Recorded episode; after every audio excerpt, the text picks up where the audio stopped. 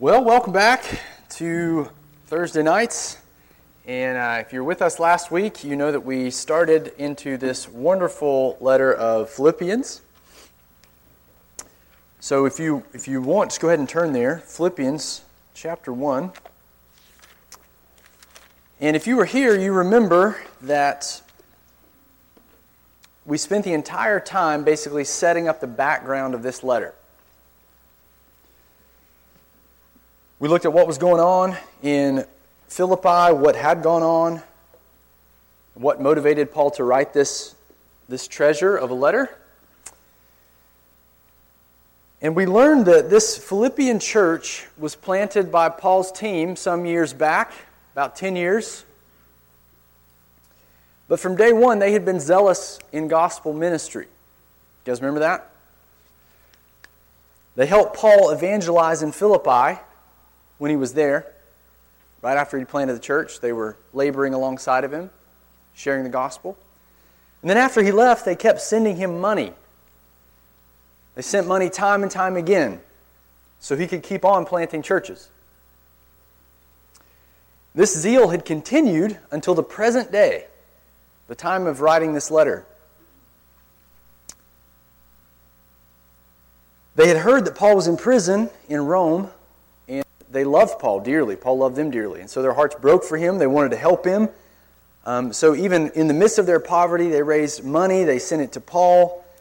And they sent it to him through one of their own leaders. His name was Epaphroditus. We read about him in the letter to the Philippians. But apparently, Epaphroditus didn't just bring money, he also brought news news about what was going on in Philippi he told Paul about the persecution that had ratcheted up in the city, that the church was afraid. And to complicate matters even more, there were some insidious strands of teaching creeping into this church. Kind of both ends of the spectrum. There was legalism on the one side, and there was worldliness on the other side. But worst of all, there was a dispute happening right in the middle of the church. It was brewing, and there was a conflict between two important women that are actually named in this letter, Euodia and Syntyche. And it seems to have been a big deal. So much so that it probably created some, some sides in the church. You know, like they're, this, you know, this, these people are on this side of the debate, these people on this side of the debate, and it had turned them inward. And what all these threats had in common was this they distracted the church away from her mission. That's the mission to evangelize the lost and edify the saints. And anytime we face persecution, anytime we face trials in life, we're tempted to back off sharing the gospel. Then false teaching and false living also tempt us away from growing to maturity in Christ, which is part of the mission. And internal conflict in the church, and even internal conflict right here in Boundless, can create division and distraction.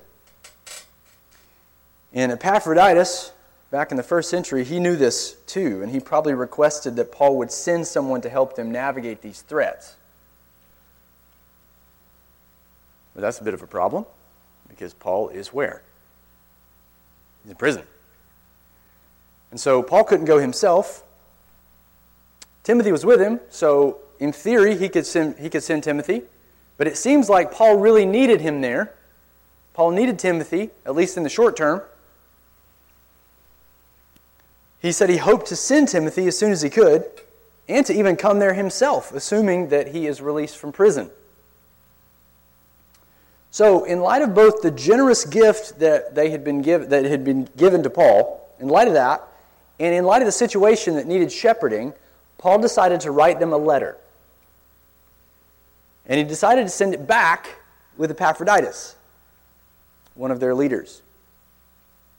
So you can think of this letter as both a heartfelt, like, thank you note and an intentional shepherding of this church to stay focused on the mission. So the thank you side, you'll see this in the opening. We'll see it next week. And then at the end in chapter 4, it kind of bookends the letter, this thank you, this theme of thank you. But then through the bulk of the letter and really the thrust of it, is this Paul's intentional shepherding of this church to stay focused, stay dialed in on what the mission is. His goal is to help them deal with their dispute and to put steel in their backbone so that they would continue building a healthy church right there in Philippi, continue sharing the gospel, continue seeing the saints grow. And what we're going to see tonight is that Paul doesn't waste any time. This intentional shepherding begins even in the very opening of this letter, in its first two verses. Now, I don't know about you, but if you're like me and you're doing your Bible reading plans and you're reading through the letters, it's very tempting to read the opening verses of these letters in the Bible without much thought. You know what I'm talking about? Kind of like we might read the return address on the outside of an envelope. You guys ever get mail? Or just texts? Or DMs? Yeah, that, those, those wouldn't work for this analogy, okay? Think snail mail. You, know, you get, the, you get the, the envelope and you say, mm, yeah, it's the address. It's my grandmother. Mm, it's to me. Good. All right, let's see what's inside. Let's get inside that thing. Read it quick. But what I hope to show you tonight is that these verses are not throwaway verses. They're not verses just to glance at and move on, even though there's not a lot there. What I want to show you is that, that Paul is very strategic in these verses. He's strategic as he identifies and describes himself, and he's strategic in how he identifies and describes the Philippian church. He makes some intentional choices in the intro. We could say it that way. And he sets us up in like a shepherding direction, even with the first words of this letter. Now, you're saying, seems like you're reading into this a little bit. You know, I've read the introductions. Doesn't seem like there's a lot there.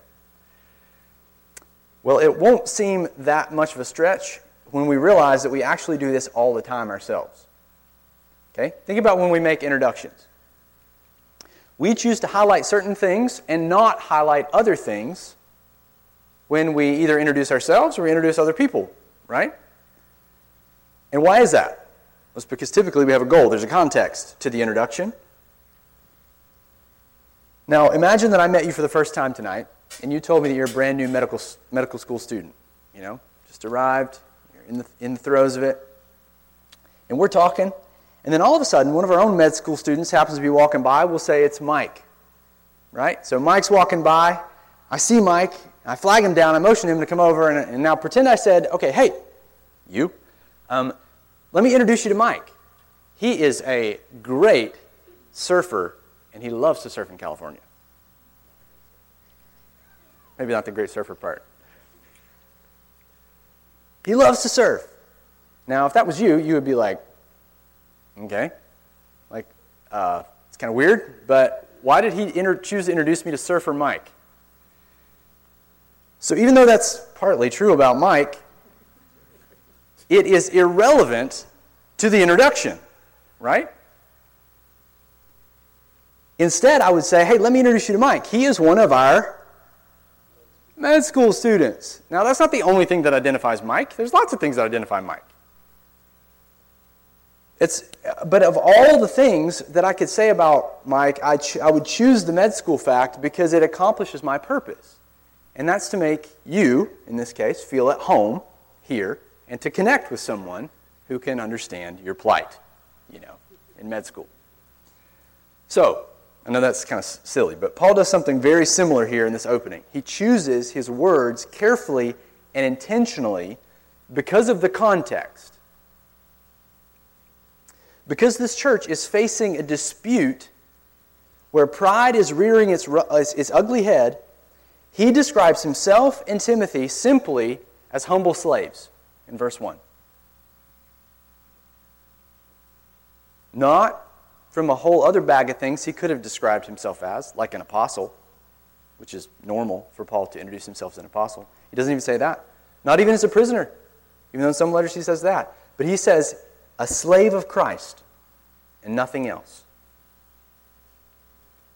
And then he'll go on to describe this church in Philippi as saints in Christ, as those set apart for a purpose, for a mission. He wants them to remember who they are and why God has left them there in Philippi. It's not to get scared about persecution, and it's definitely not to argue amongst themselves.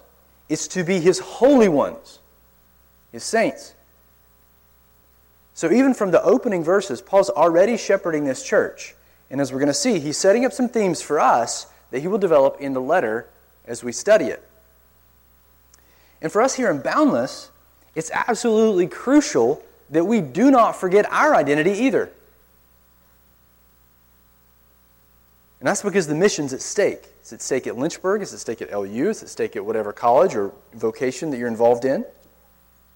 If we forget who we are, if we forget what God has created us to be in Christ, then we get off track very quickly.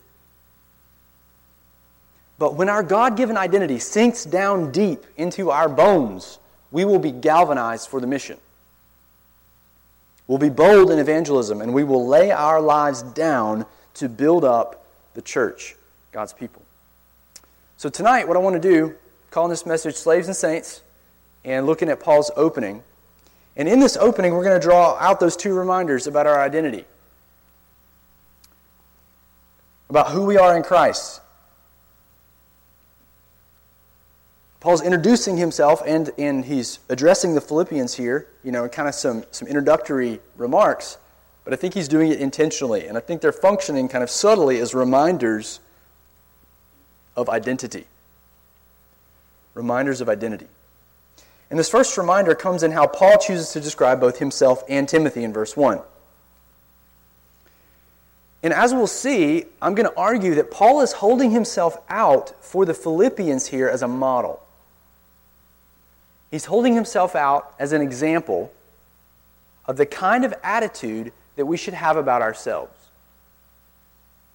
And the first thing Paul says, the first way we should think of ourselves is as the ESV translates it a, a servant, a humble servant, or better, a slave.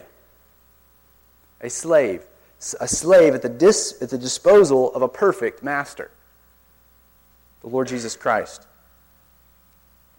So we could say it like this We are slaves of Christ. Slaves of Christ.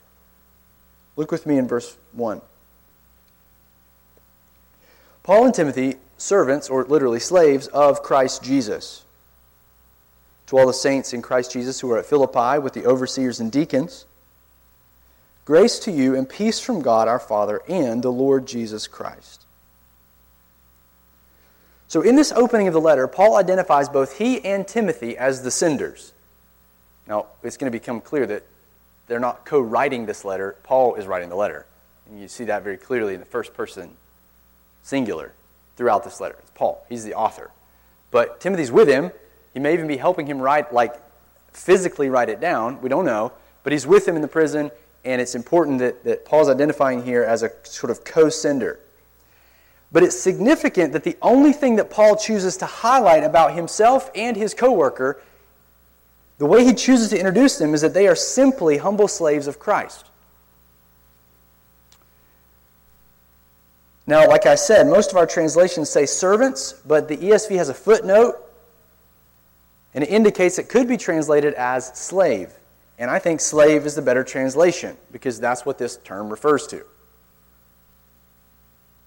someone owned by another person, someone whose only concern is to fulfill the will of his master, or that should be his only concern. Identifying as a humble slave of Jesus is something that the Philippians needed and we need today. When we forget that we're slaves, we start thinking we're important, and the mission of Christ gets off very quickly in the church. But let's just take a minute and unpack this identity a little bit more in depth.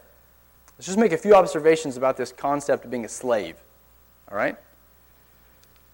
And the first thing that I want to show you is that the, the meaning of this metaphor would have been very apparent to anyone living in the Roman Empire. And very obvious. Slavery was a well known institution. It's estimated, listen to this, it's estimated that up to 85% of the population in the empire had either once been a slave or currently were slaves. 85%. had either been a slave and now they're free, or they're currently a slave. That's a staggering statistic and kind of gives us some insight on just how familiar people would be with this institution. And that means then that the 85% mark means that it's very likely that this church had slaves in it and masters as well. And that's not uncommon in Paul's churches. You see him even address them in certain letters that he writes. So they knew what slavery involved. To be a slave meant being owned by another person, and it meant living to please the master.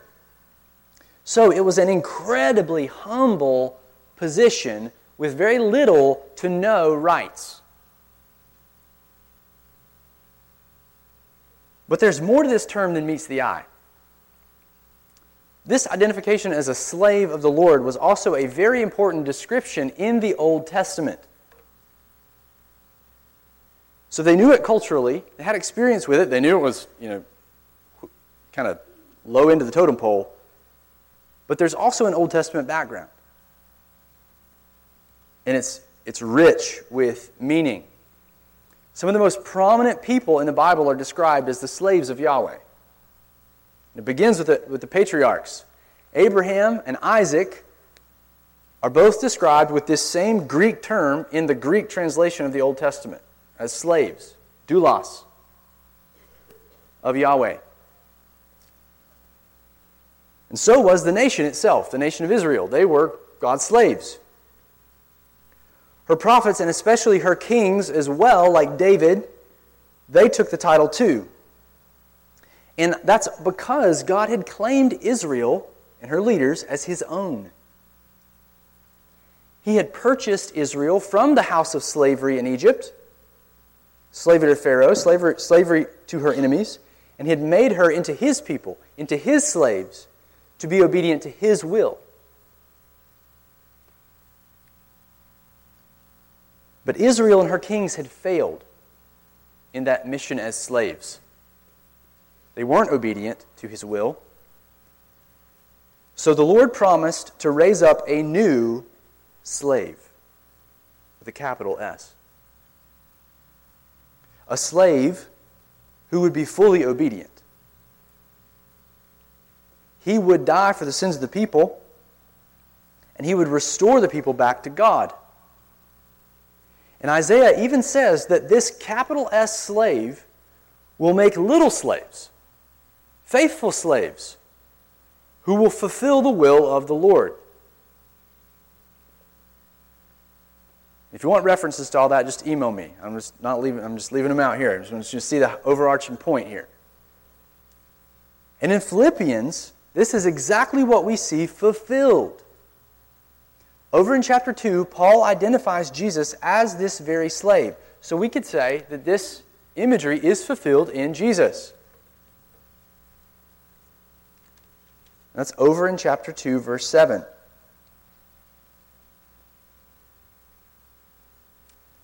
We'll pick it up in verse 5. He says, Have this mind among yourselves, which is yours in Christ Jesus, which is also in Christ Jesus, who, though he was in the form of God, did not count equality with God a thing to be grasped, but, here it is, emptied himself by taking the form, here's our word, of a doulos, of a slave, or of a servant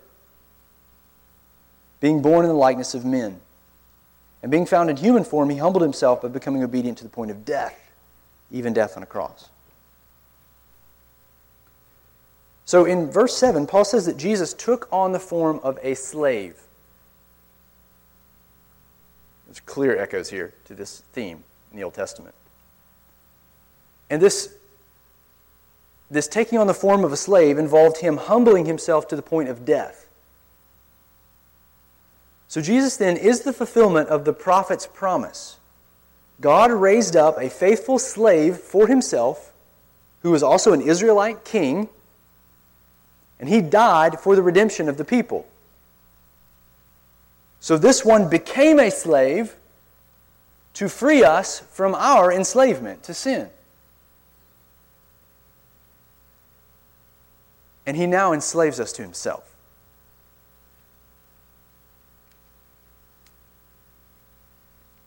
Paul had tasted this paradoxical freedom, and he never turned back. He had become a slave of Christ Jesus.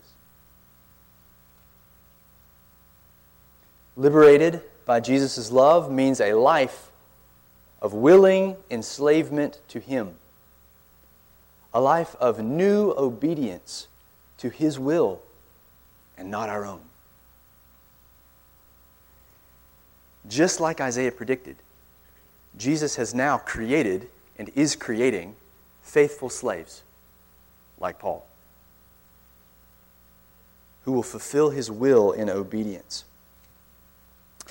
But I want you to notice something. This slave imagery is not just for Paul, it includes others like Timothy.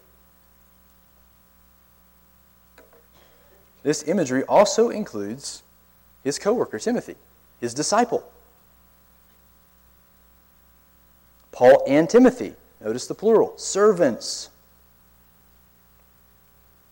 Now, if you've studied Paul's introductions, which I'm sure you have not, but if you have, like one or two of you in here, then you will notice, maybe you're going to go home and do this, you know, after, after, okay, you will notice something. That Paul does not usually go on to describe others that he mentions in the opening of his letters. It's usually because he's describing himself as an apostle. So he might mention some people that are with him, but then he goes on and he kind of just focuses in on his own identity, describing himself. So it's, it's rare for Paul to describe others. Even if Paul lists people beside his own name, he usually doesn't go on to describe them too. But in this case, he does. He includes Timothy in the description. He's a slave too. So, in other words, being a slave of Christ isn't something special for the apostle only like apostleship, right? This is the first hint that we have that this title is transferable to others. It's transferable to people like Timothy. We're going to see another hint that it's transferable to the Philippian leadership team. And it's transferable to the church today. But we'll get there in a minute. Right now, we need to establish what this identity of a slave looks like in real time. So, okay, if you, if you think of yourself as a slave, like what, is this, what does this look like? Well, it involves a humble attitude, obviously. It involves a humble attitude. And we see this clearly in Christ. He is our premier example, really, of all this stuff, but it involves just humility.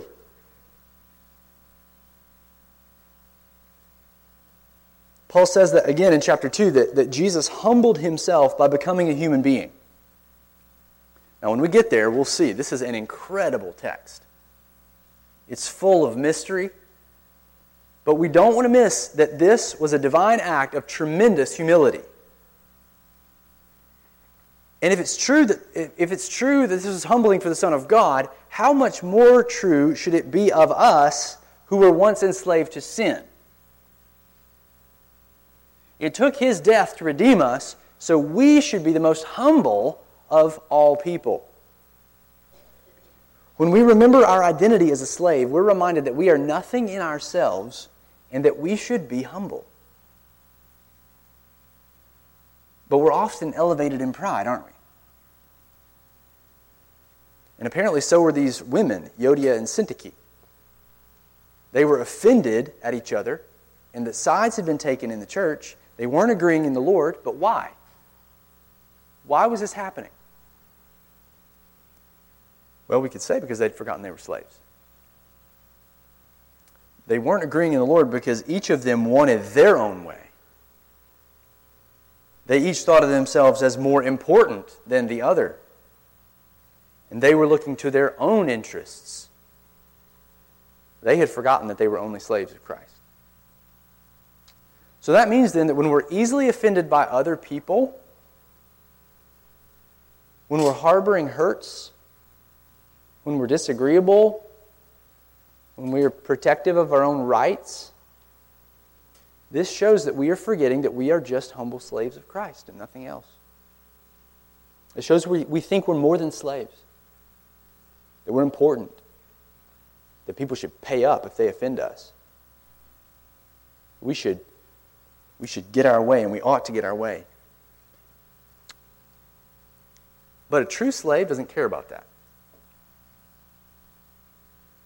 He has no rights. A faithful slave is only concerned with his master's interests. And in our case, our master is Christ. And what does our master want? He wants us to stay on his mission. He wants us to lay our lives down for the good of others. And so we could say it like this A slave seeks the interests of Christ and the welfare of others. To be a slave means that we seek the interests of Christ, our master, and the welfare of his people. Now, I, have listed a text there because for Paul, Timothy embodies this identity. He says in chapter 2, verse 19, I hope in the Lord to send Timothy to you soon, so that I too may be cheered by news of you, for I have no one like him Listen to this who will be genuinely concerned for your welfare. For they all seek their own interests, not those of Jesus Christ. But you know Timothy's proven worth. How, as a son with his father, here's our word, he has served, it's a verb, he has served with me in the gospel. I hope, therefore, to send him just as soon as I see how it will go with me. And I trust in the Lord that shortly I myself will come also. So Paul includes Timothy as a slave in the description in verse 1 because he modeled this slave like identity so well. Paul wanted this church to follow his example too, Timothy's, especially those who are arguing and grumbling. Because Timothy didn't care about himself. He knew he was not important, but that Christ was of supreme importance. And that spilled out in genuine love and concern for the church. His humble, slave like attitude manifests itself in a willingness to love and serve others, just like he had been loved and served by the greatest slave of all.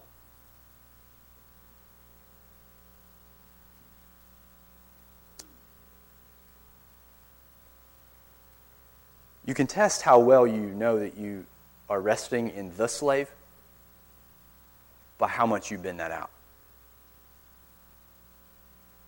Right? So we experience Christ serving us in this magnificent, humbling death. And we taste and see, we experience this servitude. And then he tells us, I want you to go and bend that out. I want you to go and pay that forward. Timothy had tasted deeply. He knew he was served by Christ. And so he, he wanted to, to bend this out forward. And that's why this slave like identity is so crucial for the church. Because without that, without that way of thinking, we won't stay on mission. We're going to get wrapped up in our own interests like Paul says here, like so many of these other gospel ministers were getting wrapped up in. We'll get offended and we'll stop discipling in the church because we might get hurt again. If we do get hurt, we won't reconcile. Somebody rejects us in the world, we, we might get scared or they start accusing us of things on campus. We back off. But when we have, we don't, we, don't have to preserve ourselves. Self preservation is not in the mind of a slave. When we understand that we have been fully possessed by Jesus, that He has freed us from sin and self to serve Him, and that as our master, He will take perfect care of us, man, if you get a church thinking that way, it's going to be a powerful mission. Now, finally, I, want you to notice one final thing that leads me to believe he wants this slave like identity to characterize the church, especially the leadership in Philippi. Did you notice down in the last part of this verse how next to the saints, he also identifies the overseers and the deacons? Did you catch that kind of when we read through it? This is the only time in Paul's writings where he does this in the opening. Very rare. So, why does he single them out? Well, it's, it's likely because the leaders themselves were tempted to take sides in this conflict that was happening in the church. Euodia and Syntyche may have even been female deacons, deaconesses, in this church. They were definitely prominent women. And so the leadership was tempted to take sides in the conflict, most likely. And these leaders are the very leaders who need to help these women agree and to reconcile. So these leaders are specifically and purposefully identified in this letter right after Paul has reminded them that the mighty apostle is nothing but a slave, a slave of Christ.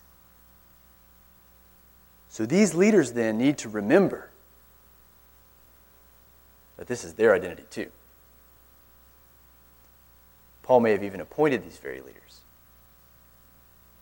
So we could say that this identity as a slave is intended as an example for the Philippian leaders.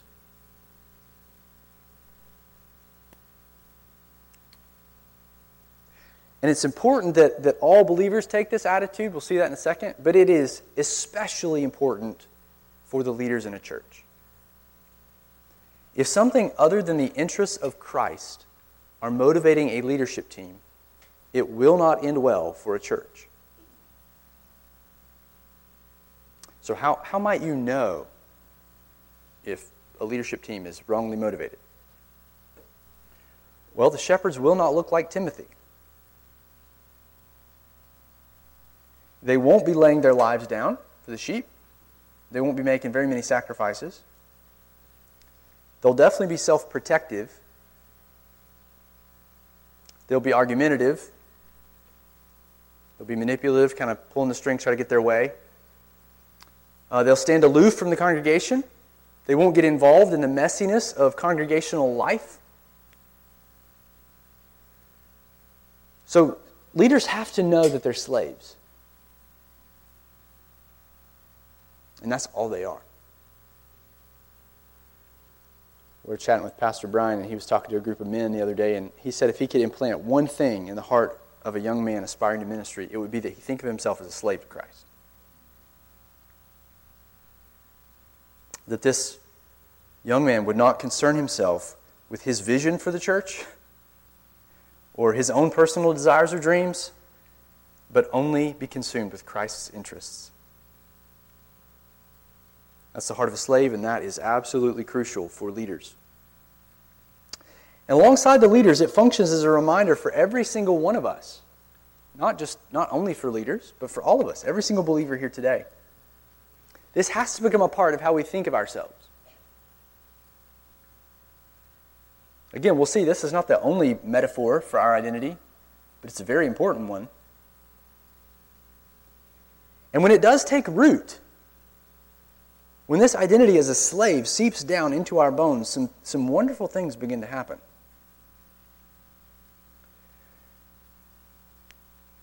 Contentment and joy think, huh? Like knowing I'm a slave? Like what? How does that how does that work? Because this slavery is slavery to a perfect master.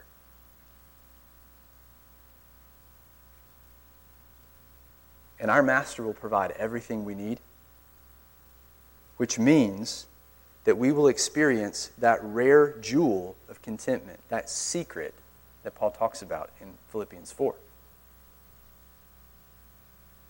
A slave that has a perfect master only has to worry about one thing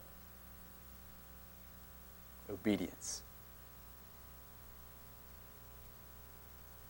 What does my master want? And I need to do it. We can trust our master for the rest. There is a sweet contentment, a sweet joy a sweet restedness that takes root in our hearts when we resign to this fact that we are at His complete disposal. And we're in good hands. We don't have to worry because this master is also our greatest friend. And if we ever doubt it, look at Philippians 2.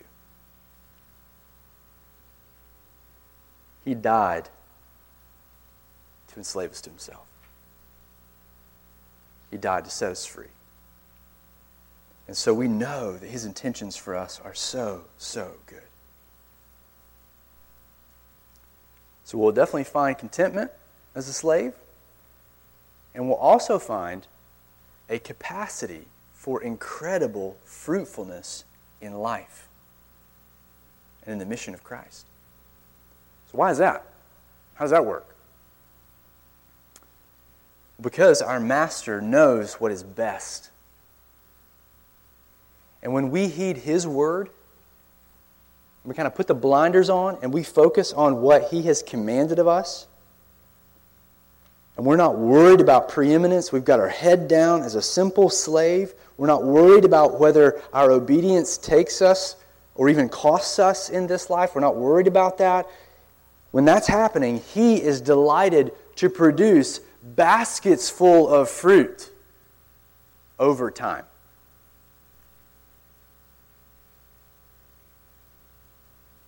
Because we're not grasping at the glory. Paul was thrown in prison for his obedience. But guess what? The Praetorian Guard was converted, and other Christians were emboldened to share the gospel in Rome. See that, chapter 1. I guarantee you that if Paul were drawing up the plans for his own life, it would not have included imprisonment. He wanted to be free. He wanted the freedom to move around so he could plant more churches, share the gospel. Come to Philippi, help them. But he's in prison. But you know what? Paul wasn't worried about his goals for his life. It didn't mean he didn't make plans. He certainly made plans. Paul had a vision, he had a strategy. But when his master's providence overruled them, he remembered he's only slave. that he doesn't have the full picture.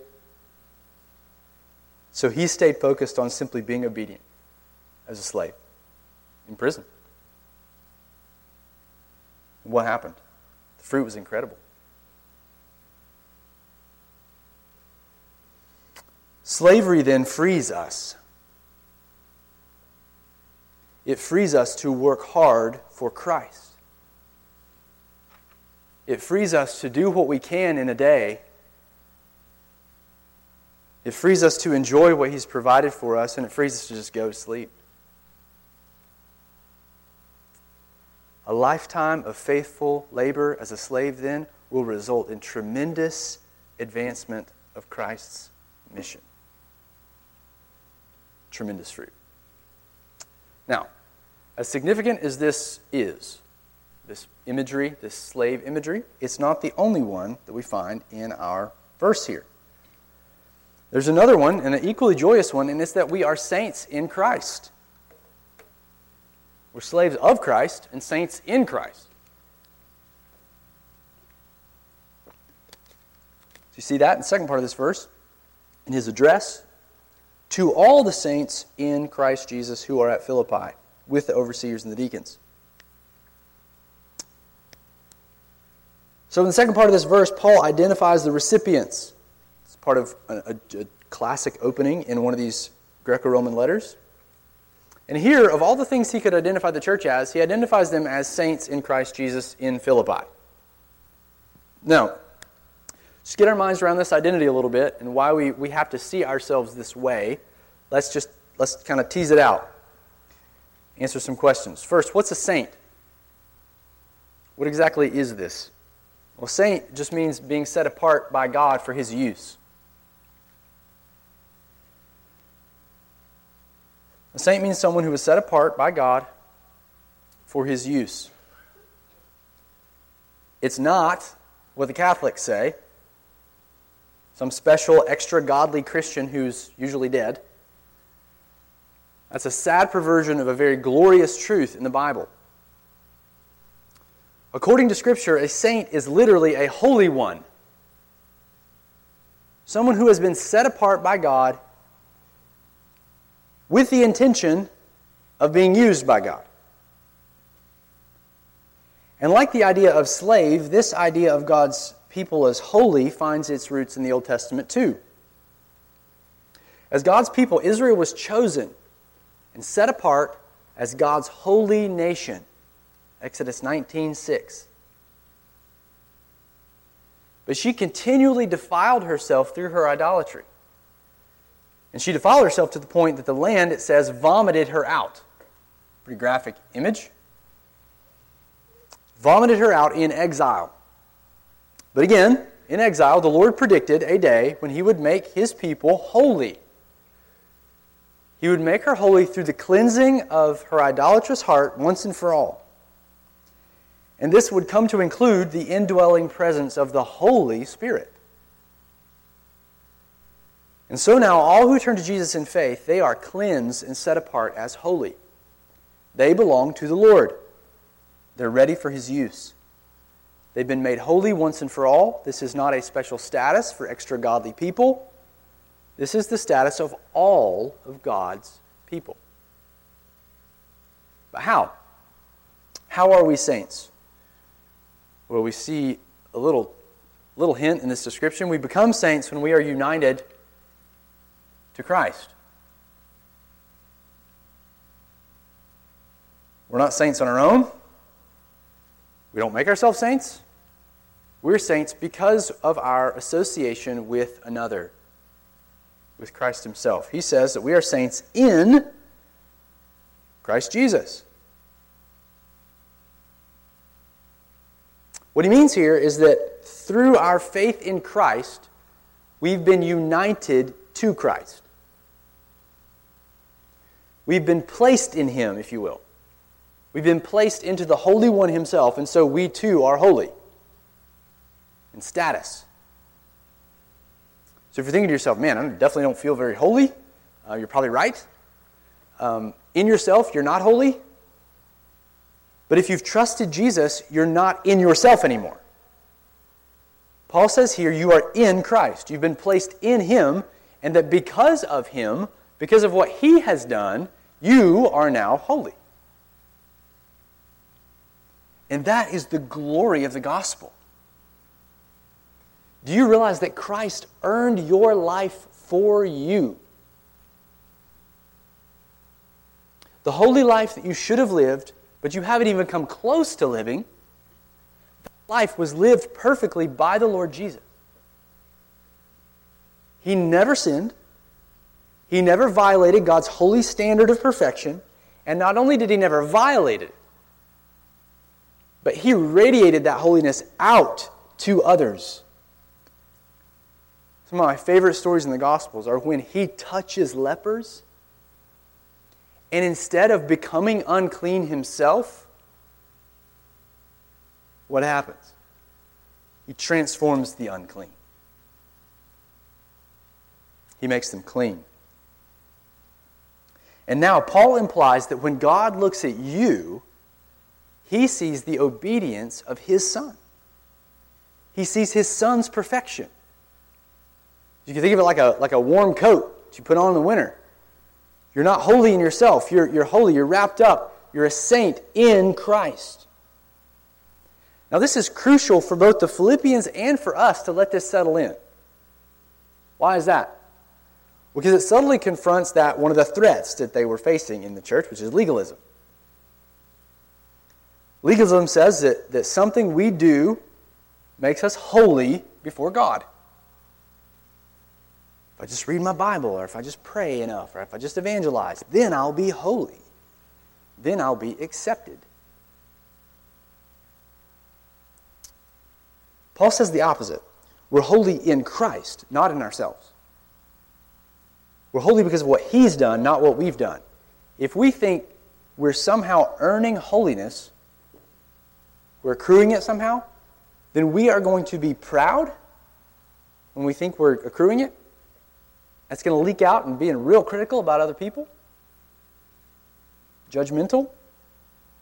But if on the flip side we realize we can't actually accrue any holiness because we're just continually stumbling around, we think it's on us to earn it, then we're going to be depressed and discouraged because we know that we can never, ever, ever measure up to this standard. And that's what legalism produces arrogance, criticism, or just despondency and depression.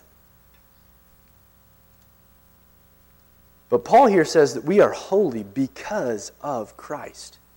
Because, in particular, we are placed in Him. And this actually frees us to zealously pursue holiness in the here and now.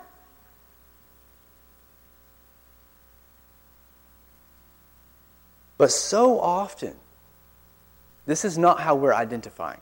We're not identifying as saints, we're identifying as sinners. Especially when we're, when we're sinning, right? But we should reverse this identification. We should identify as saints who sin, not as sinners who are sometimes saintly. See the difference? we should take on as an identity we are saints who sin, not the other way around. Sinners who sometimes are saintly. When we identify as sinners and not as saints in Christ, we are tempted toward living a defeated life. We're tempted not to exert much effort to grow because we think we can't really change all that much anyway. But when we realize that our default status in Christ is a saint, that changes the game completely. Even if I sin as a saint, I don't want to stay there because I'm a saint. I want to repent. I want to get back on the path. I want to continue to live out my status as a holy one in Christ. There's excitement and hopefulness when we identify as a saint, like God tells me to. And that's exactly what God intends because He's left us here to radiate His holiness right in the midst of a crooked world. So notice that we're not taken out of the world as saints, but we're left in it. We're left here for a purpose. We're set apart as saints in the world.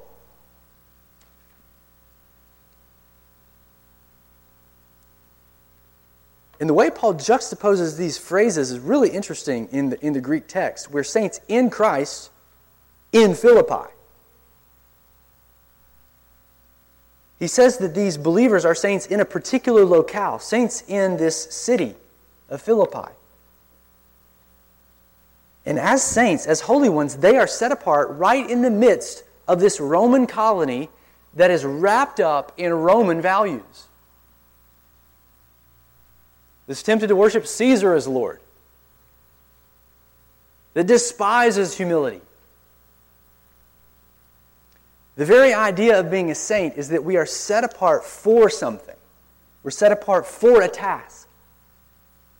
Christ has incorporated us into his holiness so that we come to share in it as well. So that we come to resemble him.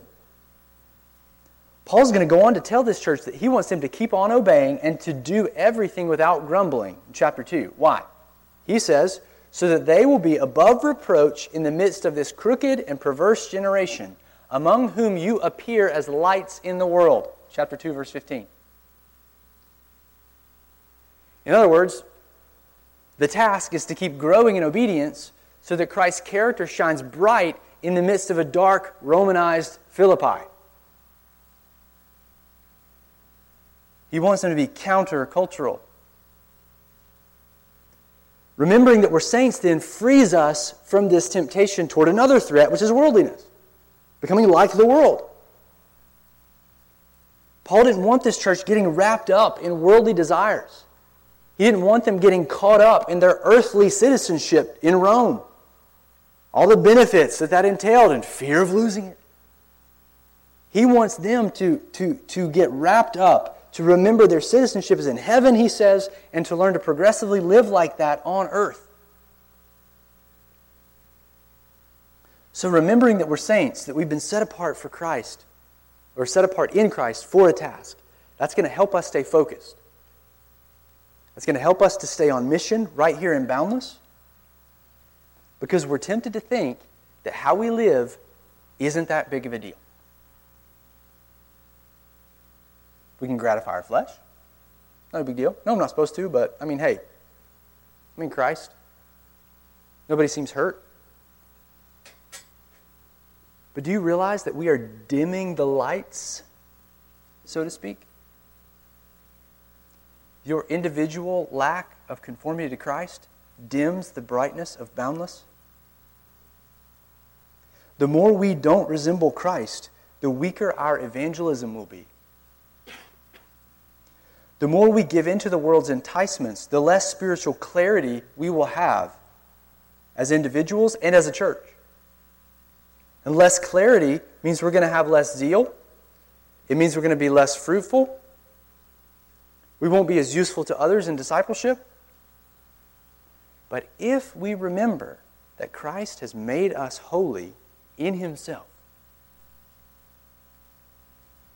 and if we remember that He has set us apart to pursue that holiness, and if we can see the spiritual fruitfulness that He's promised, if we do, then we're going to be incentivized to continue the mission.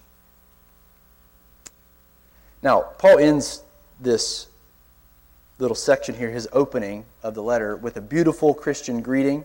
Just going to kind of read it, make a few comments, and then we'll close. He says, Grace to you and peace from God our Father and the Lord Jesus Christ. So he reminds us that because we're slaves of Christ, because we're saints in Christ, Paul can confidently say that grace and peace are ours. That lavish and abundant grace comes to us from God Himself. We've been given an identity we do not deserve, and it is all of grace. And as a result of this grace, he says, Grace to you, it's fronted, and then, and peace. We also have peace. We have peace from God that Paul will go on to describe in chapter 4. This peace means we're no longer at war with God. We've entered into this state of peace, into shalom, of being restored to Him, never to be separated again. And as we come to actualize this, as actualize our identity, and learn to rejoice in the Lord, He's going to say later, we're going to experience the peace of God which passes understanding. But regardless of our experience, it is ours. Grace to you and peace from God. So, Paul's been very purposeful in the opening of his letter, hasn't he? He really wants these concepts of our identity to sink in. Because he knows if they do, we will be liberated to live on mission. We'll see greater fruitfulness as we share the gospel. We'll see each other becoming more and more conformed to Christ. And Paul knows that identity is crucial. And even in the opening of the letter, how he describes himself, how he talks about the Philippians, he is shepherding us. But I want to leave you with, with this. All of this hinges on Christ, it hinges on Jesus. Did you notice how central he is in these opening verses? We're slaves of Christ, meaning we belong to him through his liberating work. We're holy in Christ, meaning we have no hope for holiness outside of him. If he didn't do something for us that we couldn't do for ourselves, we wouldn't be holy. We're holy in him. And even grace and peace coming from God our Father and, Paul says, and the Lord Jesus Christ. So, what a privilege it is to be a slave and a saint in the kingdom of Christ. Let's pray.